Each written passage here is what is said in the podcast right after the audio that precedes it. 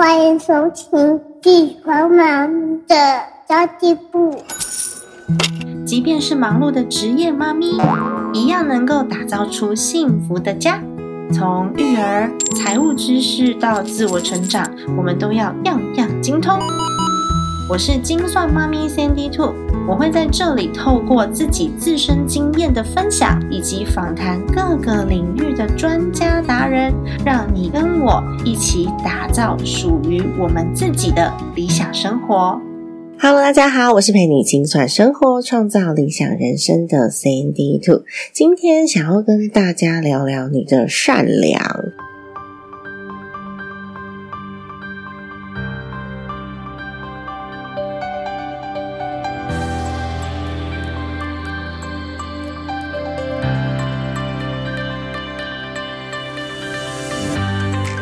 到底什么样子的人该帮，什么样子人不该帮哦？虽然我们应该都要很乐于助人，它是一个很好的习惯跟信念，但是其实真的有一些人，我们不该帮就不要帮，因为有时候是你已经用尽全力的去协助对方，然后人家还不领情的，这时候呢，就会。让自己反而觉得很挫折，那是因为我们帮错了方向。我会想要讲这个主题，是因为昨天啊，我们在跟家庭理财规划师们开会，就讨论到最近咨询的状况，还有身边的朋友对于财务的了解程度啊，还有他们接触到的这些人有什么样子的问题。然后有一位伙伴他就提出，他觉得身边有很多妈妈真的都是乱花钱，他们日子明明过得。没有那么好，然后一天到晚都已经在叫苦，然后手上也没有什么存款，但是就是觉得哦，一定要吃什么松板猪肉，然后自己明明就是家庭主妇，还是不想要自己洗菜切菜，就会去买那种切好弄好的菜，甚至呢，海鲜一定要是进口的海鲜。然后看他们团购东西也是比较大手大脚，都没有再客气的。但是呢，就是一天到晚抱怨先生的收入不够啊，然后呃自己已经很省啦，为什么还是没有钱呐？然后小朋友的学费又要付啦之类的问题。但是讲到理财，他们就觉得嗯自己没有钱不需要理啊，我不需要听这些东西。我刚刚的那些阐述其实有加了一些我自己的语言进去，因为他实际讲的时候不是每个。字都跟我现在描述的一模一样的，但是意思差不多。那他就觉得很想要帮助这些妈咪们，因为明明就已经看到他的花费漏洞了，而且他就知道，就光是买菜钱就可以帮他省下一半以上。只要他愿意去重新盘点他的财务，光是这个买菜钱，哇，就已经很可观了，至少一个月可以省到三五千块，而且是生活品质不下降的情况之下。那么，因为一天到晚听到这个妈妈在抱怨自己的财务状况，所以呢，我们这位理财规划师就会非常想要跳下去帮忙。但是呢，这位妈咪她本身没有觉得她需要帮忙，她其实只是想要抱怨而已。然后她觉得理财这件事离她很远，她也不想要听。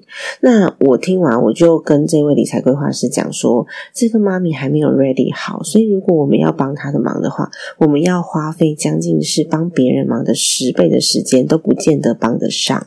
所以我建议她先果断的把这位妈咪往旁边摆一摆，先去帮助真的我们现在立刻就。可以帮忙的人，因为也许我们都很善良，但是我们帮助一个主动力不强的人，真的是自找麻烦。就是我用这么重的字，自找麻烦哦。因为很多很多人，非常多人，他只是嘴巴讲讲而已，他自己并没有想要改变。这时候，如果我们想要改变他，真的可以帮上他的忙，我们就需要很强硬的态度，拖着他往前进。但是一个自己不愿意改变的人，他原本的成长幅度就非常有限呐。因为如果说他学了一个技能，看了一本书，但里面的方法都没有要去做，他的成效会不会太好？不会嘛。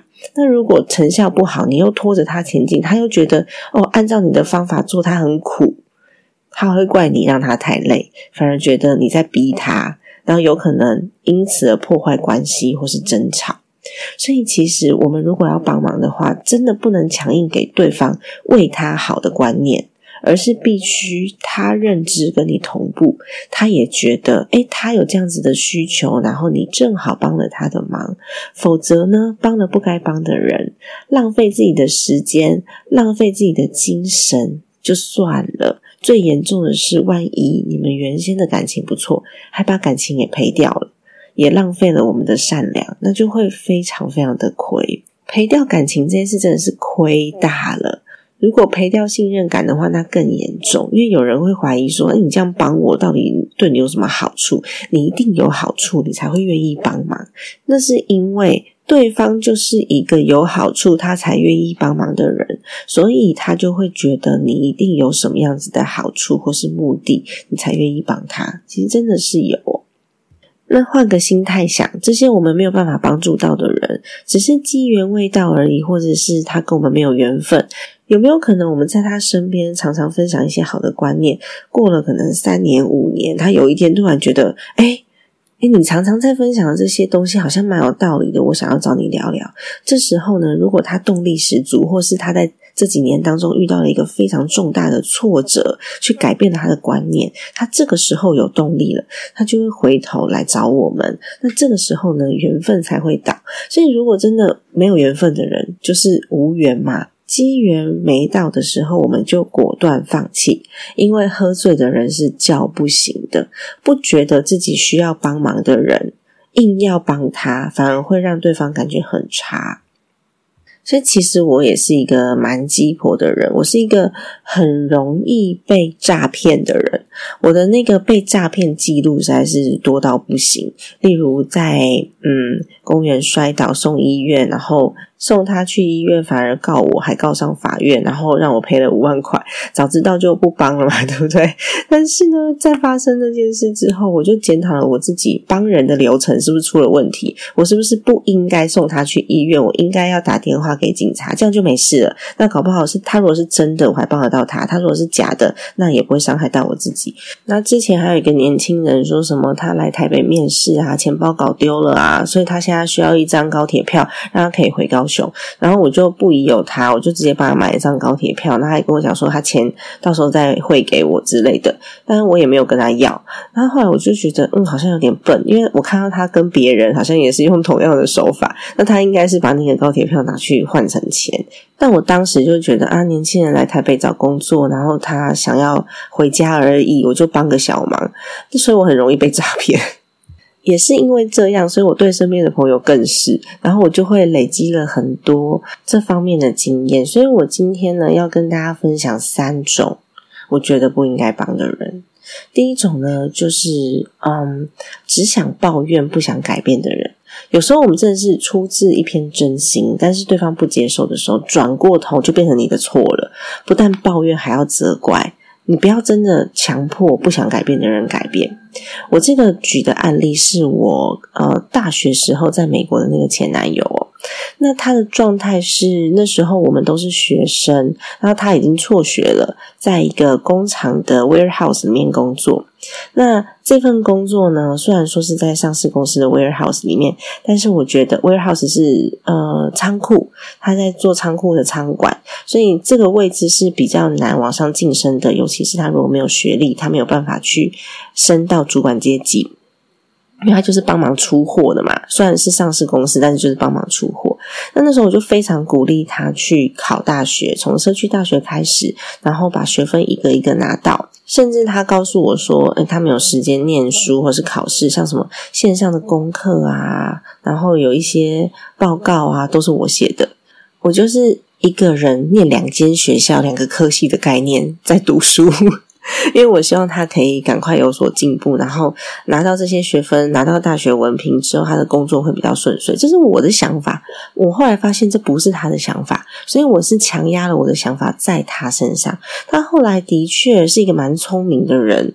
因为拿到学历之后可以做很多事情嘛，那时候呢，我就到处去找有什么样子的工作是适合的，可以帮助他现在先赚一点现金。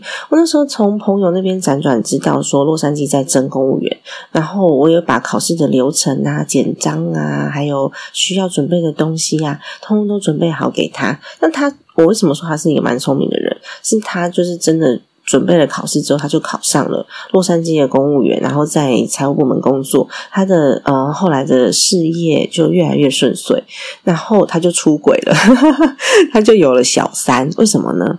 那时候他回过头来跟我讲说，这一切都不是他要的，他读书是我逼他的，他考试是我逼他的，他这一切都是我逼他的。然后呢，只有他出轨的那个女生。因为就看起来柔柔弱弱、百依百顺的嘛，所以给了他非常充足的成就感。反而是呢，他其实学历大部分呢是我我去读的，功课是我写的，然后这些东西都是我做的。反正他觉得在我身上可能就没有办法得到这么丰厚的成就感，因为我不是一个柔柔弱弱的女生。所以真的那不是他想要的改变的时候，我们不要去改变人家。虽然最后对他结果是好的，但是转过头来。他认为我在强迫他，但是当下其实我们是有沟通的，只是他表面上可能是同意，但是他的内心很纠结，这是不是他内心想要的？倒是他妈妈就是感动到一把鼻涕一把眼泪的，然后一直跟我说我是他儿子生命当中最大的贵人，他儿子这么做他觉得很可惜什么之类，但是没有用哈，就没有用嘛，对不对？因为是他自己的儿子不愿意改变，他就算再感动也没有用。但我后来是转个念，我就想说，哎，我也帮助了这个人，把他的大学学历拿到了，然后我自己也在当中有一些学习啊，至少我学习到不要逼迫不想改变的人改变嘛。那第二种人是要跟我们套交情的人，要好处的人，因为真的不是所有的人都这么善良。有些人在你顺境的时候，想要在你身边讨点好处，但是当你处于逆境的时候，就是各种的嘲讽啊！你就会发现，帮这种人有时候心很累，觉得自己的付出被践踏了。然后，哪怕你帮过他，他转眼间就忘记你对他的好。那美其名他是对事不对人啦。但是呢，其实就是没捞到好处，所以就翻脸不认人，那反而会让我们自己受伤哦。当我们自己受伤的时候，我们就会封闭自己的善良，越来越不愿意帮助别人或是展现善良的一面。那这就让我想到，也是我大学的时候，我那时候因为我考试跟申请学校都没有透过代办，我都是自己上网去研究怎么申请学校啊，要去报名什么考试啊，然后我自己去考，我自己递交申请。所以其实那些留学代办在做的事情，我都会做。然后这个朋友呢，他就是想要省钱，所以他想要请我帮忙。但是他真的是想要请我帮忙，他没有要付费的意思。然后我那时候决定不要帮他，是因为。呃，光是托福的网站，他问我说要是怎么报名，要怎么考试，我就丢给他一个考托福的网站，然后让他去研究一下最近的考试跟要考什么。他至少书要自己念嘛，托福没考过没办法。然后他就一直跟我说，这个网站都是英文，他看不懂。他那时候他是要去念硕士，他要申请硕士，他说他看不懂啊，叫我帮他找好那个考试的时间，然后帮他找好考试的地点。然后把那个重点啊，简章上面的重点列成中文给他，然后先帮他带电报名费，考试的报名费，他再把报名费汇给我。我那时候就觉得怪了，你要去念硕士，诶你如果连托福的网站都看不懂。然后什么事都要别人帮忙，到了美国之后，你一定会非常非常的痛苦，因为你在国外生存是很需要自己的主动力的，因为身边的人大部分都没有办法像家人一样无私的帮忙，我们都会互相没有错，但是如果你一旦予取予求的时候，你会很难去找到协助，因为我们是互相帮忙。而不是呢上对下、老板对下属的关系。那么这个人呢，到最后他就会觉得说：“哎，你是不是做不到啊？哈，你是不是不会啊？你不是说你都是自己申请的吗？那你现在应该也可以帮我申请到我要的学校啊。”然后反而呢，他就会觉得：“嗯，这时候我不愿意协助了。”翻脸不认人了，让我觉得哎，所以我这些日子在帮他找这些资料，到底是为什么？因为又要找学校申请的条件，他要的学校嘛，然后你又要找考试的东西，然后还有学校每一个学校，因为美国学校有 semester 制的，然后有 quarter 制的，制度不太一样，所以你都要去学校网站看。我就会觉得哦，天哪，我在干了一件 很蠢的事情。不过我那时候也往好处想啊，至少我练了一下我的那个英文。们的阅读能力对不对？我后来呢，也帮我自己申请到了 FIU 的硕士，然后念的是 Human Resource，但是我后来没有念完啊。这是一个超白痴的故事。呃，这个白痴的故事呢，是因为当时我这个男朋友劈腿是同一个时期，有没有？我就在那个环境下，我就觉得好痛苦，我好想回家，我好想我的家人，我好想我的朋友，我好想台湾的一切。然后刚好呢，那个学期因为招生不足，所以要把我们转班到另外一个就是念的年限。要比较长的班级，因为他们有那种短年限跟长年限的。我那时候就觉得啊，天哪，那我还要再多留几年，我就干脆就回来了，是不是很白痴？现在的我绝对不会因为男人做这件事，但是当时呢，就是大学刚毕业嘛，所以自己也还不够成熟，尤其是面对感情的时候，哇，那个时候真的好像一件大事一样。现在就真的比较没有那么有所谓了。想一想，就觉得自己年轻的时候还蛮笨的。不过还好，因为我后来的工作形态是不太需要用到学历的，因为我不是进到大公司体制内工作。OK，那这是第二种哦。我觉得，嗯，要跟你要好处的人就不要帮。如果只想要好处，他不会感恩的，这种反而会让我们越来越封闭，会觉得自己很受伤。那第三种呢，就是只想要别人帮自己不努力的人。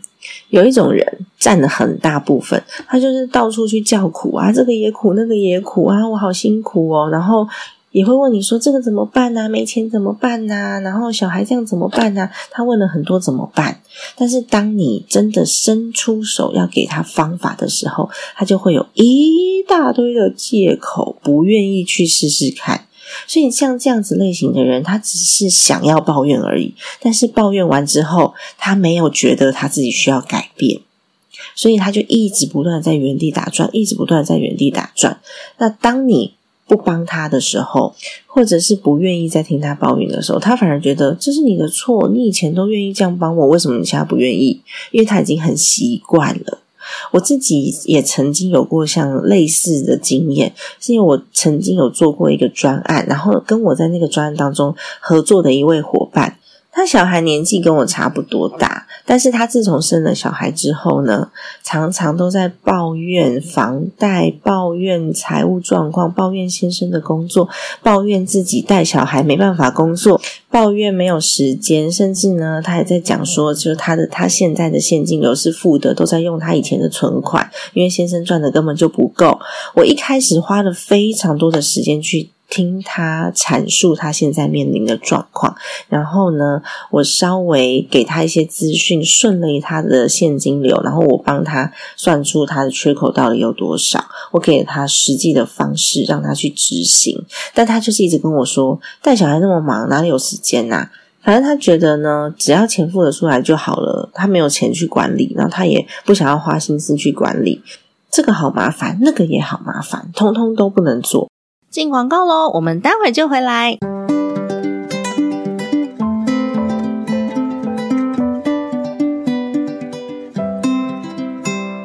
非读学计划是我们为妈咪们创造出来的专属晚读时光。我们每个月呀都会有两次的线上免费非读学的活动。我们透过孩子睡着之后的一个小时。我们来读一本好书，讨论一个议题，或是呢，请妈妈达人们来分享自己个人的专业，甚至我们会请到专业讲师来分享一些妈咪们会在意的一些议题哦。那在这一个小时之内呢，我们一起学习，共同来分享，让你不再一个人面对生活与家庭的责任与挑战哦。更棒的是，这样的资源呢，我们是免费开放出来给大家的。那么之前我们讨论过几个主题哦，例如塔木德的亲子财。复课以及准妈妈如何看懂新生儿保单，那也有请到特教老师来告诉我们如何培养孩子自己玩，能教出主动力和自律力的能力。要如何读对书，才能让我们把书中的能力应用在自己生活上，让自己的收入越来越高？以及如果有财务冲突的话，夫妻要如何开始沟通理财？这么多的主题，我们都是开放出来免费让大家学习的。如果你想要观看我们过去所有主题的回放，并且获得讲师用心准备的简报的话，欢迎赞助我们的非读学计划，我们一起陪伴彼此前进，我们一起成为孩子最棒的榜样以及人生的导师哦。相关资讯请参考资讯栏位喽。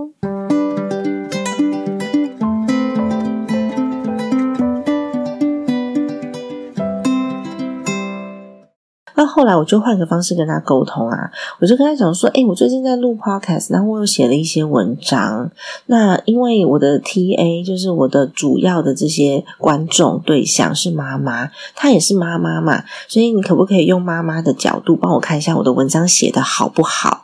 然后我的 podcast 是不是可以引起妈妈的共鸣？那我的讲法是不是好理解？那我的目的是什么？我的目的是想要让他听听我的内容，试着让他改变一点点观念也好。我觉得有一点点的改变，或许就可以帮助到他，因为毕竟我方法已经给他了嘛。现在要改变的就只是那一点点观念而已，让他的生活不要那么的苦哈哈的。但是他就跟我讲说：“哦，我忙着工作，忙着育儿，我忙着接案，总之呢，他没时间帮我看。”我说：“哦，好，那没时间帮我看没关系。”最后他还交代了我一句。他说：“如果说我的那个部落格啊，要找人代写，就是找写手的话呢，记得发他工作，他算我便宜一点。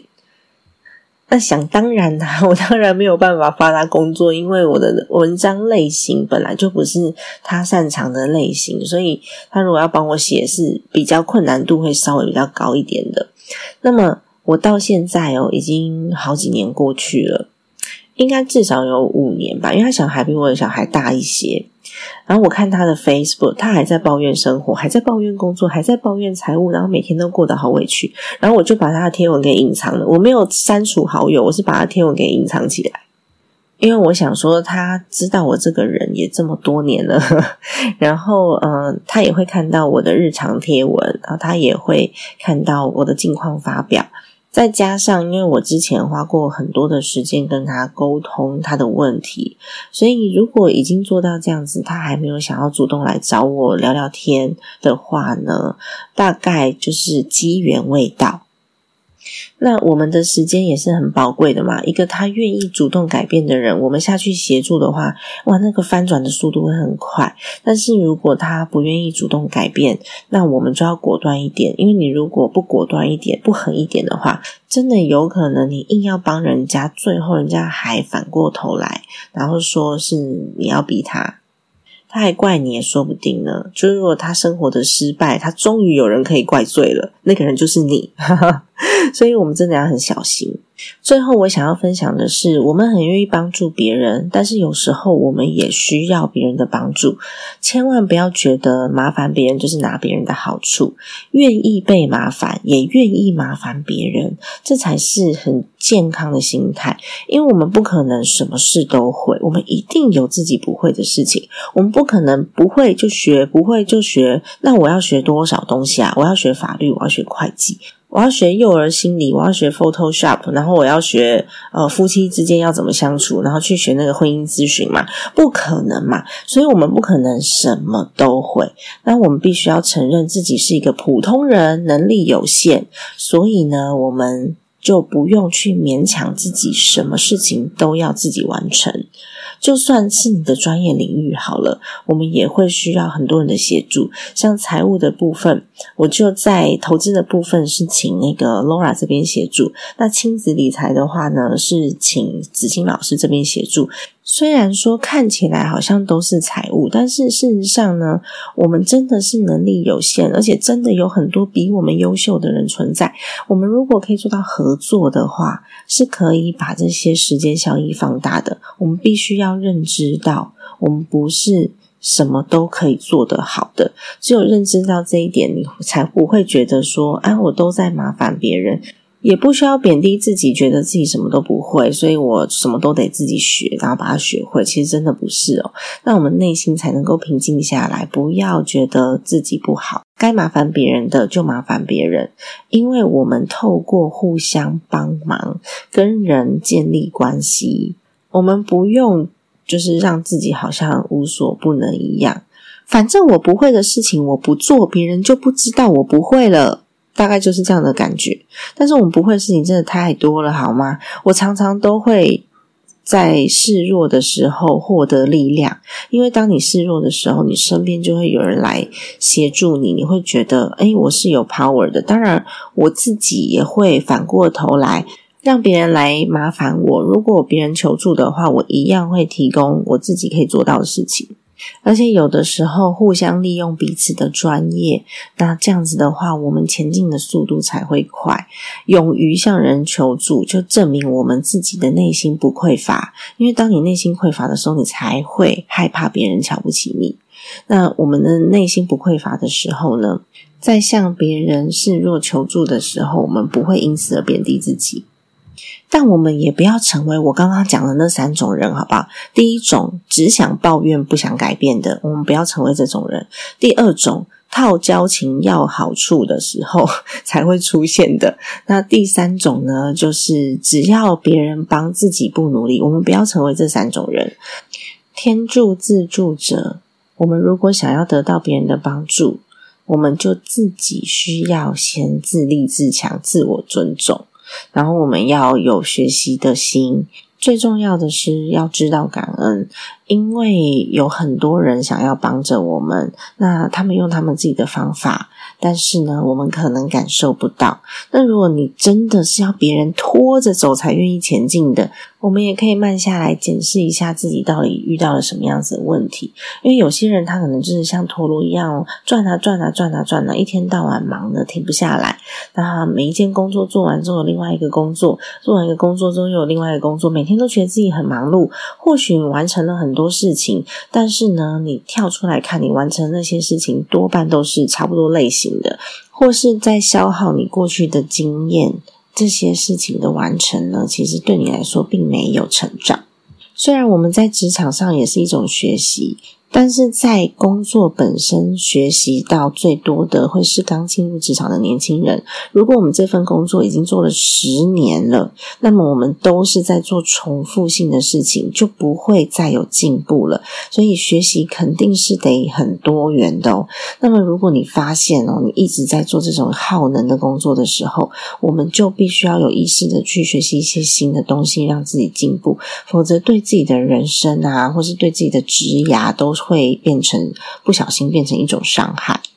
那我们下一场的免费的妈咪晚读非读学的活动，邀请到了小大人表达学院的一柔老师来分享建立孩子的自信表达力。时间呢，在八月十六号星期二，孩子睡了的晚上。二十一点三十分，也就是九点三十分到十点，我们每个月用两个晚上的时间来共同的学习。上一场的分享会呢，刚好就是八月二号星期二已经结束了。这场分享会很开心大家的支持，然后总共有一百四十位的。伙伴呢，同时上线，然后有一百三十几位是从头听到尾，全部听完，这也给了我们团队很大的鼓舞哦。这代表这个内容的接受度是很高的，所以大家才愿意把它听完。那么下一期八月十六号，建立孩子的自信表达力，也希望大家呢可以来多多参与。我会把报名的链接放在资讯的栏位，给大家多参考哦。也欢迎你加入我的 Facebook 或者是我的 Line 群组，就可以获得第一手资讯喽。都在资讯栏位可以找到哦。